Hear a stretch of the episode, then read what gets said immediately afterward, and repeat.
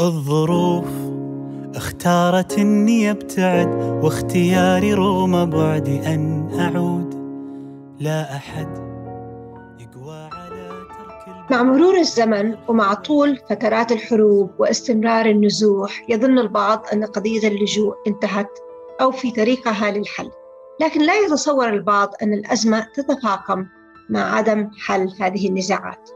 اللاجئ هو شخص يضطر إلى مغادرة بلده رغما عنه بسبب ظروف خارجة عن إرادته ولا يملك تغييرها، ولكن هذا لا يعني أنه لا يكترث بمستقبله والمكان الجديد الذي ينتقل إليه. اللاجئون في الواقع ليسوا عبئا، بل هم إضافة إلى المجتمع الذي ينتقلون إليه، واللاجئ من الممكن أن يكون إضافة للأيدي العاملة في المجتمع ويسهم في النشاط التجاري كما نعرف. قصة فلماتا هي نموذج لما يمكن أن يقدمه اللاجئون لمجتمعاتنا عندما نقف معهم ونساعدهم. خلونا نشوف تقرير بسيط عن حياتها.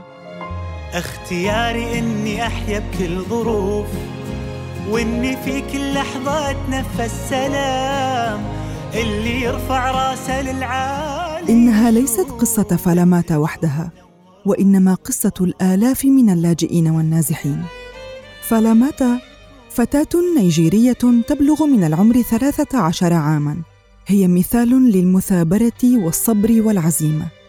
رغم فقدان والدها وأمها وجدتها خلال الصراعات والنزوح، واضطرارها إلى الفرار بحثاً عن الأمان، طفلة حرمت من أهلها وغير قادرة على الحركة بسبب شلل الأطفال، أجبرت على الفرار وأصبحت بلا سند، ولكنها ما زالت تتمسك بالأمل. هي تحلم بإكمال تعليمها حتى تعتمد على نفسها. فلماتا والأطفال مثلها يستحقون مستقبلاً أفضل. اللي يرفع راسه للعالي يشوف النجوم منورة وسط الظلام. المفوضية السامية للأمم المتحدة لشؤون اللاجئين تسعى لتضافر الجهود الحكومية والمجتمعية حول العالم لدعم اللاجئين. معنا اليوم الأستاذ خالد خليفة، ممثل المفوضية السامية للأمم المتحدة لشؤون اللاجئين لدى دول مجلس التعاون الخليجي ومستشار المفوض السامي للتمويل الإسلامي، ليحدثنا عن نشاط المفوضية وبالتحديد عن صندوق الزكاة للاجئين الذي أطلقته المفوضية لمساعدة الأفراد والمؤسسات حول العالم على إحداث أكبر أثر ممكن عبر تخصيص جزء من زكاتهم وصدقاتهم لصالح اللاجئين والنازحين داخلياً في المنطقة العربية والعالم. كمان معنا معالي الدكتور صالح الوهيبي، أمين عام الندوة العالمية للشباب الإسلامي التي تعنى بمد جسور التعاون الإسلامي والإنساني مع الجميع، وتعمل كشريك لمفوضية اللاجئين وداعم لصندوق الزكاة. طبعاً الندوة العالمية للشباب الإسلامي عندها مكانة خاصة جداً في قلبي، بكون أن الوالد كان من أحد المؤسسين في الندوة، وأتذكر يعني وجودي هناك وكيف كان حقيقة العمل الخيري جزء كبير من المشن حقتهم. بس حبدأ الأسئلة الآن مع أستاذ خالد خليفة، وربما أهم شيء نبدأ فيه هو أنه نعرف، لأنه في ناس كثيرين بيتفرجوا علينا ربما ما يعرفوا إيش عمل المفوضية، فإذا ممكن من البداية نتحدث عن نشاط المفوضية بشكل عام، ومين هم الأشخاص التي تقدم لهم الدعم والحماية، وما هي الحلول اللي بتقدموها للاجئين؟ بداية أحب أتوجه بالشكر الجزيل لك أستاذة منى، وأنت صديقة عزيزة للمفوضية، ويشرفني أن أشاطر هذه المنصة مع معالي الدكتور صالح الوهيبي. ثم أتوجه بالتهنئة خاصة لجميع اللاجئين والنازحين ومن يعيشون في ظروف إنسانية في هذا الشهر الكريم، أعاده الله علينا جميعاً وعليهم في ظروف أحسن بإذن الله. سؤالك عن المفوضية سؤال في محله. المفوضية السامية للأمم المتحدة لشؤون اللاجئين تم تأسيسها في عام 1950 بعد نهاية الحرب العالمية الثانية، وكان الهدف من إنشائها في هذا الوقت هو تقديم الرعاية للاجئين الأوروبيين الذين شردوا بسبب الحرب العالمية الثانية عبر القارة الأوروبية. وكان من المفترض ألا تستمر هذه المفوضية في عملها أكثر من 3 سنوات على الأكثر، يتم بعدها حل المشكلة ثم تفض المفوضية. ولكن للأسف الشديد، وأكرر على الأسف الشديد، لأنه نتمنى ألا يكون هناك في العالم مفوضية لشؤون اللاجئين، رغم أننا نعمل لدى المفوضية وهي مصدر رزقنا، لكن نتمنى ألا يكون هناك حاجة لوجود مفوضية لشؤون اللاجئين، لأن وجودها مرتبط بوجود اللاجئين. أستاذ خالد، طبعا أنا عارفة كلنا نتمنى في يوم من الأيام أنه المفوضية ينتهي عملها بسبب حلول السلام والرخاء والرفاهية على جميع أنحاء العالم، لكن للأسف هذا الوضع غير صحيح الآن. طبعاً وفي لاجئين في ساوث أمريكا وفي لاجئين في أوروبا الآن طبعاً مع أوكرانيا، لكن ممكن نتكلم أكثر بما أنه إحنا في رمضان وبنتكلم لكثير من الناس اللي بتفرجوا علينا من العالم الإسلامي والعالم العربي. ما هي أعداد اللاجئين في العالم العربي والعالم الإسلامي تقريباً، إذا تعطينا رقم؟ للإجابة على هذا السؤال ربما يجب أن نتحدث عن أعداد اللاجئين في العالم ثم ننتقل على منطقة أو إلى منطقة الشرق الأوسط والعالم الإسلامي. العام الماضي كنا نتحدث عن 82.5 مليون لاجئ ونازح حول العالم. للأسف الشديد هذا العام بسبب مشكلة أوكرانيا وبسبب أيضا مشكلة أفغانستان، أرقامنا التي لم نطلقها بصورة رسمية بعد تتحدث عن 90 مليون شخص اضطر للفرار بحثا عن الأمن والأمان. دائما أقول أن الرقم ليس هو المشكلة، المشكلة في توزيع هذا الرقم عبر العالم. من الإجمالي تعداد اللاجئين والنازحين حول العالم حوالي 60% يأتون من دول منظمة التعاون الإسلامي، أي الدول الإسلامية. وأين يذهب هؤلاء حين يصبحون لاجئين؟ يذهبون في المعتاد في أغلب الأحيان إلى الدول المجاورة التي هي دول فقيرة في الأساس ودول نامية.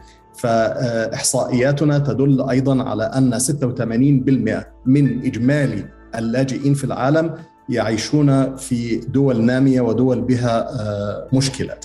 إذن هناك قضيتان، القضية الأولى هي الرقم الكبير المخيف لمن اضطروا للجوء أو النزوح، ثم توزيع ذلك الرقم غير المتجانس عبر دول العالم. الله يعطيك العافية أستاذ خالد.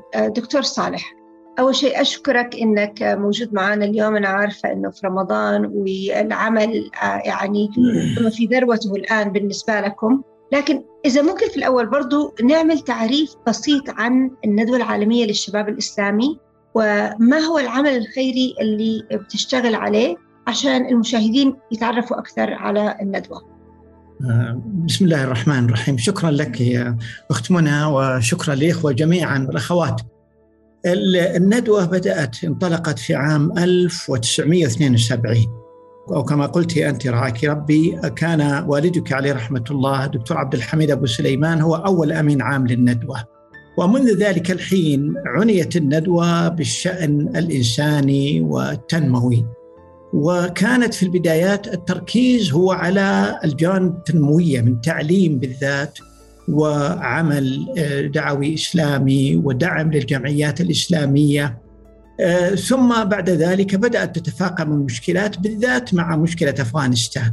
والحقيقة أن مشكلة أفغانستان لما بدأت في عام 1979 كانت يعني مفصلا في العمل الإغاثي الإسلامي على عدة مستويات. أولاً دخل العمل الإسلامي في عمق العمل الإغاثي بشكل كبير لأول مرة، ثم بدأ عقد شراكات كبيرة مع منظمات أممية ومنظمات دولية كثيرة في أفغانستان وباكستان، فأصبحت عنده أيضا خبرة في هذا الجانب الإغاثي والإنساني، وشغل منذ ذلك الحين بالهموم الإنسانية والإغاثية، حتى إننا كنا نخاف أن تطغى على الوظيفة الأساسية لمؤسستنا وهو العمل الشبابي. من ثم فإننا نحاول دائماً أن نوجد توازناً بين ما هو مطلوب منا تجاه الشباب والعمل الشبابي وبين الشأن الإنساني الذي يضغط علينا. وكما ذكر الأستاذ خالد خليفة، هنالك مشكلات من حولنا في فلسطين وسوريا، ثم مشكلة لبنان التي الآن تكاد أن تكون إغاثية، ثم اليمن والعراق وليبيا، والأمور انضمت أخيراً، انضم الساحل الأفريقي الشرقي أيضاً مع موجات الجفاف في الصومال وكينيا وتنزانيا. فالمسألة يعني تتنامى للأسف في قضية الإغاثة، القضية الآن في تزايد. دكتور صالح، الأزمة جداً كبيرة. نعم، الأزمة كبيرة، وكما ذكر الأستاذ خالد خليفة هي في تزايد للأسف الشديد، وخاصة في عالمنا الإسلامي ودول العالم الثالث. هذه هي المشكلة، أننا أمام أزمات متلاحقة تحتاج إلى أن نكون في حالة طوارئ بشكل مستمر. طب كون ذلك هو الحال والوضع الحالي، كيف شراكتكم مع مفوضية اللاجئين بتحقق بعض التوازن لكم في عملكم ما بين العمل الشبابي والعمل الإغاثي؟ إذا ممكن تحدثنا عن هذه الشراكة. نعم، الشراكة مع المفوضية السامية لللاجئين نحن نعطيها قدراً كبيراً من الاهتمام لعدة أسباب. أولها هو السمعة الكبيرة والخبرة الطويلة لدى المفوضية. المفوضية بدأت كما ذكر الأستاذ خليفة في سنة 1950 في ظل أكبر أزمة واجهت العالم في ظل بعد انتهاء الحرب العالمية الثانية، ثم بعد ذلك بدأت الأزمات تتوالى. فخبرة المفوضية بالنسبة لنا هي يعني ذخيرة كبيرة نريد أن نستفيد منها. الجانب الثاني أن المفوضية تستطيع أن تصل إلى مناطق ولا نستطيع أن نصل إليها. مثلا في قضية ميانمار ما استطعنا، ولا الجمعيات الإسلامية، معظم الجمعيات الإسلامية ما استطاعت أن تصل إلى داخل البورمي الميانماري. لكن نحن نعمل مثلا على في بنغلاديش، لكن المفوضية والحمد لله تستطيع أن تصل إلى عمق ميانمار وأن تقدم المعونة للنازحين في ذلك البلد وغيره. وخذي أيضا قضية مثلا الصومال، عندنا فلسطين، عندنا مناطق كثيرة المفوضية بحكم أنها شبه حكومية تستطيع أن تذهب إلى تلك المناطق وأن تنفذ البرامج بكفاءة أكثر من الجمعيات الصغيرة التي لا تمتلك تلك الخبرة ولا تلك الإمكانات. وهذه جزء من القيمة المضافة من المفوضية لكثير من المنظمات والجمعيات حول العالم، استطاعتها للوصول لأماكن صعبة. لكن في أيضا قيمة جدا جميلة أضيفت قبل عدة سنوات، وهو صندوق الزكاة. أستاذ خالد، إذا ممكن تكلمنا شوية على أهمية صندوق الزكاة للاجئين. طبعا إحنا في رمضان وهذا هو وقت العطاء والخير، والناس الكثيرين اللي يستطيعوا إنهم يعني تدونيت أو يتبرعوا. هل هو فقط للأشخاص، للحكومات، للشركات؟ هل هو مسموح التبرع فيه من حول العالم حتى في دول الخليج والسعودية؟ إذا تعطينا نبذة عن هذا الصندوق. سؤال مهم جدا. نظرا لكثافة الاحتياجات في العالم الإسلامي، وأيضا نظرا لوجود آليات للتكافل الاجتماعي في الدين الإسلامي غير موجودة في النظم الأخرى، قررنا في المفوضية منذ عدة سنوات أن نطلق برنامج للزكاة. هذا البرنامج أردنا أن يوفر منصة آمنة لمن يريد التبرع، زي ما تفضل معالي الدكتور صالح، في أماكن صعبة جدا. تقوم المفوضية بالتنفيذ الآن في 14 دولة حول العالم. هذا على الرغم من أن المفوضية تعمل في 132 دولة، لكن ننفذ مشاريع الزكاة في 14 فقط، لأن هذه هي الدول التي نضمن الالتزام الشرعي بمعايير الزكاة فيها. حصلنا على 11 فتوى حتى الآن، لدينا 11 فتوى من جهات مختلفة من الشرق ومن الغرب ومن المجامع الفقهية الكبرى جميعها في العالم الإسلامي. فتحنا حساب خاص بأموال الزكاة حتى لا تختلط أموال الزكاة بأموال أخرى، ثم قررنا في المفوضية أن نتنازل بالكامل عن المصاريف الإدارية. ودكتور، أظن هذه أول مرة تحصل أنه في تنازل عن جميع الأشياء التشغيلية للأمم المتحدة، يعني أنه صندوق الزكاة حقيقة بيتم آلياته على حسب الضوابط الإسلامية بالكامل. بكل تأكيد، يعني هذه نقطة مهمة يجب أن نفصلها شوي. يعني لا شك أنه الثقة لم تكن بالقدر الكافي بين المتبرعين في العالم الإسلامي والمنظومة الأممية، ونحن على دراية بذلك، وهذه حقيقة لا يمكن إنكارها. جزء كبير من القرار أنه نتنازل بالكامل عن المصاريف الإدارية كان متعلق بالشكوك في حجم تلك المصاريف الإدارية. قلنا طيب خلاص احنا نتنازل عنها بالكامل حتى ما يكونش في اي شك ان النسبة 1% 2% هي صفر، بمعنى ان المفوضية تنفق على اموال الزكاة من مصادر اخرى فتصل اموال الزكاة اكبر من حجمها. وهذه كما تفضلتي منى هي سابقة لم تحدث في تاريخ الامم المتحدة، واعتقد انها ايضا لم تحدث في تاريخ المنظمات الاسلامية التي تتقاضى النسبة المستحقة لها من نسبة العاملين عليه. فأؤكد للمتبرعين أن أي مبلغ يتم التبرع به من خلال صندوق الزكاة لأي مكان في العالم من الدول 14 اللي بنشتغل فيها، سواء كانت دولة صعبة الوصول إليها زي أفغانستان أو اليمن، أو دولة يسهل التحويل إليها زي مصر مثلاً، في كل الحالات لا نتقاضى أي شيء ونوصل أموال الزكاة بسرعة شديدة جداً، لأن لدينا مكاتب موجودة على الأرض وموظفين وآليات ثابتة للتوزيع. أعتقد أن صندوق الزكاة للاجئين حالياً من وجهة نظري، وأنا أعمل في هذا المجال قرابة 30 سنة الآن، يعتبر من أكفأ الصناديق التي توفر حتى فرصة للمنظمات الإسلامية للتنفيذ بدون مقابل في أماكن صعبة جدا زي الصومال، زي أفغانستان، زي بنغلاديش، وأماكن أخرى حول العالم. أستاذ خالد، هل ممكن تقول لنا فين ال14 دولة اللي بيتم صرف الزكاة؟ تعدد لنا إياهم إذا أمكن. منهم مثلا الدول المحيطة بسوريا كلها، دول الجوار السوري اللي هي الدول 5، الأردن ولبنان والعراق، تركيا، مصر، منهم أيضا باكستان وأفغانستان، منهم بنغلاديش، منهم الصومال، منهم نيجيريا، ونتوسع بصورة محسوبة. طب أستاذ خالد، ربما السؤال المهم إنه مين يقدر يتبرع وكيف؟ هذه نقطة مهمة. يمكن لأي شخص أو أي جهة أن تقوم بالتبرع، ونحن نرحب بالتبرعات سواء كانت من أموال الزكاة أو أموال الصدقات أو أي أموال يجب يحب أن يتبرع بها أي شخص أو أي جهة للاجئين والنازحين. هناك عدة منافذ للتبرع، منها موقع المفوضية على الإنترنت، ولدينا صفحة خاصة بالزكاة اسمها zakat.unhcr.org zakat.unhcr.org. يمكن من خلالها للشخص أن يقوم بالتبرع، وطبعا حسب الإجراءات المتبعة في الدولة اللي هو موجود فيها.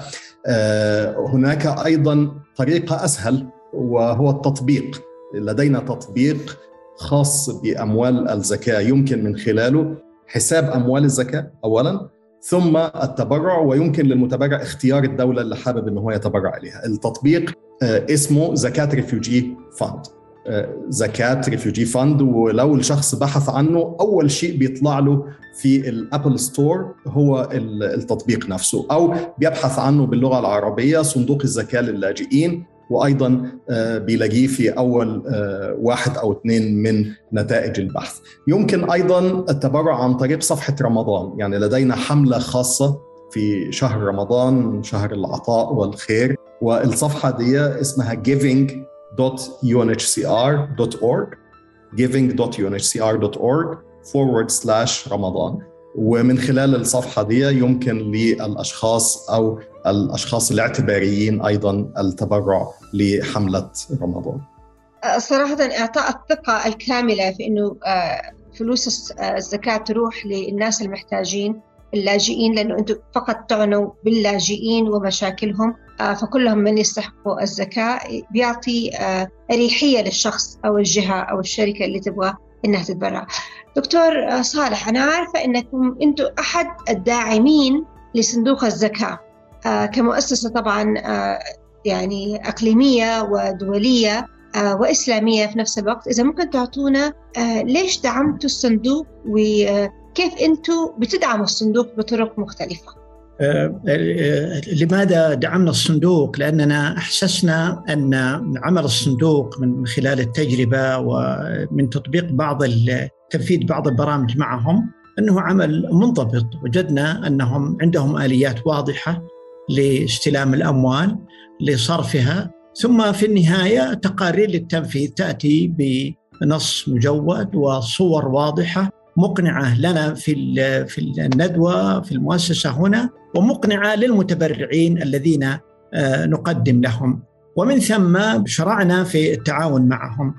وهنالك جانب مهم، وهو أننا أيضا نشعر أن الناس الذين يقومون على هذا الصندوق أنهم أيضا يشعرون بأهميته، وأننا نثق بهم أيضا. وهذه قضية مهمة يا أستاذة منى، أنها على المفوضية أن تراعي جانب الشعور الإسلامي. قضية الزكاة هي فريضة إسلامية، والمرء محاسب، كما أننا حينما نذهب إلى البنك يقول لك اعرف العميل أو الزبون، هنالك أيضا الإسلام، نحن مطالبون في الإسلام أن نضع الزكاة في مكانها الصحيح.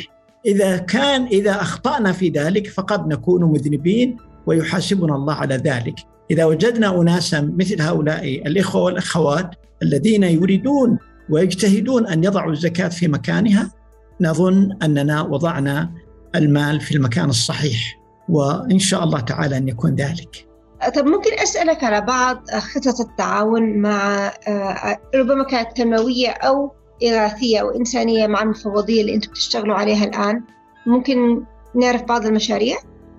كان دخلنا في عدة مشاريع، منها مشروع للاجئين البرميين في بنغلاديش، مشروع كبير واستفاد منه أيضا آلاف من اللاجئين، ودخلنا معهم في مشروع في فلسطين. دكتور، إذا ممكن أعرف أكثر إيش يعني أنا عارفة أنكم داخلين في المشاريع، بس إيش الأشياء اللي بتحققوها؟ يعني مثلا هل بتهتموا بالتعليم أكثر، بالمأوى، هل بتهتموا بالتأهيل؟ بس عشان أعرف عمل الندوة مع المفوضية، وأكيد كان في محادثات كثيرة وفرق عمل يعني عملت على هذا الموضوع.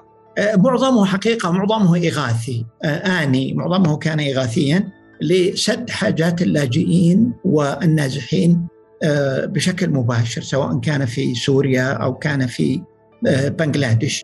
التنمية أعتقد أنها خطوة تحتاج إلى عمل آخر، لأننا الإشكال هو حقيقة في الإغاثة.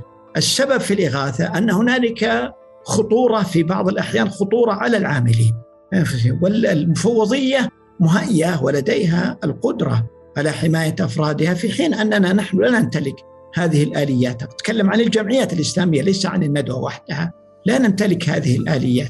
عندها الحماية، عندها الخبرة كما قلت قبل قليل، وهذه مهمة جدا.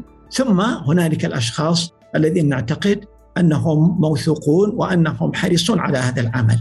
ننتقل إن شاء الله في المستقبل معهم إلى خطوة في مجال التنمية، في التعليم والتشغيل وإفادة الناس، لعل هذا أن يكون إن شاء الله في ما يستقبل من الزمان. نتمنى، لأنه كمان خبرة الندوة في التنمية وفي العمل الشبابي والجهود اللي تم بذلها عبر ال40 سنة الماضية أو ال50 سنة الماضية خبرة لا يستهان فيها. المفوضية أيضا تحتاجها عشان تستطيع أنها تبني برامج جيدة، لأنه للأسف كمان معظم اللاجئين كثير منهم يعتبروا في سن الشباب، فمحتاجين هذا الاحتواء. أستاذ خالد، ربما هذا آخر سؤال في الفقرة.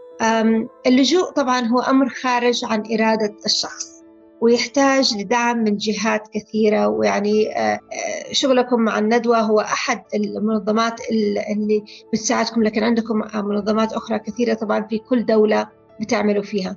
لكن ما هو دور المجتمع المضيف للاجئ؟ المجتمع المضيف في أحيان كثيرة يكون أيضا يحتاج للمساعدة، وكما ذكرت في صدر حديثي 86% من اللاجئين والنازحين يعيشوا في أماكن فقيرة وأماكن تحتاج إلى الدعم والمساعدة. نأخذ مثلا اللاجئين الروهينجا الذين يعيشون في بنغلاديش. بنغلاديش نفسها ليست دولة غنية، والمجتمع المضيف مستحق أيضا للزكاة، فحين نقوم بالمساعدة نقوم بمساعدة المجتمع المضيف واللاجئين حتى لا نحدث مشكلة أكبر، لأنه في بعض الحالات لو وجهنا المساعدة فقط للاجئين وتغاضينا عن احتياجات المجتمع المضيف تسببنا في حقد اجتماعي وربما عنف بين الطرفين وكارثة أكبر من الكارثة الموجودة. مثال للدول، أو هو إحصاء في الواقع للدول 14 اللي احنا شغالين فيهم من مشاريع الزكاة فقط، يعني أكرر المفوضية بتعمل في 132 دولة، لكن 14 دولة فقط ننفذ فيها الزكاة، هي اليمن وسوريا ولبنان، الأردن، موريتانيا، العراق، مصر وماليزيا وبنغلاديش ونيجيريا وإندونيسيا، الهند وأفغانستان. فمن القائمة دي يمكنك أن تدركي أن المجتمع المضيف سيكون بالتأكيد بحاجة للمساعدة. يكفي أنهم فتحوا بيوتهم وقلوبهم للاجئين واستضافوهم في وقتهم نفسهم في أمس الحاجة. نقطة مهمة أيضا متعلقة يمكن بالتنمية والإغاثة، يعني لي رأيي في هذا الموضوع أن المبالغ المتاحة لنا حتى الآن لا تكفي للأنشطة المنقذة للحياة، فدائما نقوم بترتيب الأولويات. نتمنى إن شاء الله أن نصل إلى مرحلة يكون فيها فائض في التمويل، وهناك إمكانية كبيرة لحدوث ذلك. أموال الزكاة فقط في العالم طبقا لتقديرات البنك الإسلامي لا تقل عن 500 مليار دولار في السنة، تكفي باحتياجات كل الفقراء في العالم الإسلامي، لكن ما يتم جمعه من هذه المبالغ ضعيف جدا. نتمنى أن يكون لنا إسهام من خلال توفير هذه المنصة الموثوقة التي نسعى أن نقدم تقارير دورية للمتبرعين بصورة نصف سنوية، مراجعات شرعية، يمكن حساب أموالك بدقة شديدة، لأنه ما في أي مجال آخر للصرف غير أنك تبرعت بمبلغ، يصل هذا المبلغ بكامله للمحتاج، فما في أي جدال حول الحسابات النقدية لهذا البرنامج. ربما في نهاية الحلقة نبدأ من البداية. إحنا نتمنى أنه أزمة اللاجئين تنتهي، نتمنى أنه ما في أي احتياج لمساعدتهم، لكن للأسف الأزمة بتكبر زي ما قال الدكتور صالح الوهيبي، وصندوق الزكاة هو أحد الطرق لمساعدة الفئة الأكثر احتياجاً في العالم. موجود فقراء في كل العالم، موجود مرضى، موجود مساكين، موجود محتاجين، لكن على الأقل بيكونوا في بلدهم، عندهم سند، عندهم منظومة إيكو سيستم حولهم قد يساعدهم. اللاجئ بيفقد كل شيء، وبيكون مريض، بيكون فقير، وما عنده سند. فالسند هو إحنا، ونحتاج إنه بما إنه في حلول فيها مصداقية، فيها شفافية، وفيها طرق لبذل العطاء والزكاة بتقارير دورية، ما في أي سبب إنه ما نقدر نساعد وما نقدر إننا نعطي. أتمنى الجميع يروحوا ويشوفوا المنصات والتطبيقات اللي ذكرت اليوم، عشان نستطيع إنه في خلال رمضان ربما نرفع قليل من الألم اللي بيشعر فيه اللاجئين. وأبغى أشكر ضيوف اليوم أستاذ خالد، طبعا حضرتك يعني بتشتغل طول رمضان على هذا الموضوع وعلى رفع الوعي لصندوق الزكاة، فشكرا على وجودك معنا في البودكاست. والدكتور صالح الوهيبي اللي أيضا اقتطع من يومه وعمله وإنه يكون معنا اليوم عشان يؤكد وجود الشراكات ما بين المنظمات الإسلامية والمفوضية بالطرق الصحيحة التنموية الإغاثية. شكرا جزيلا لوجودكم، وشكرا للفريق اللي اشتغل على الموضوع، ونتمنى انه يكون افدناكم في البودكاست اليوم. ظني بربي كبير، وظني بالانسان خير، والامل ما مل منه يسوى في قلبي كثير. ظني بربي كبير كبير، وظني بالانسان خير، والأمل ما مل منه يسوى في قلبي كثير.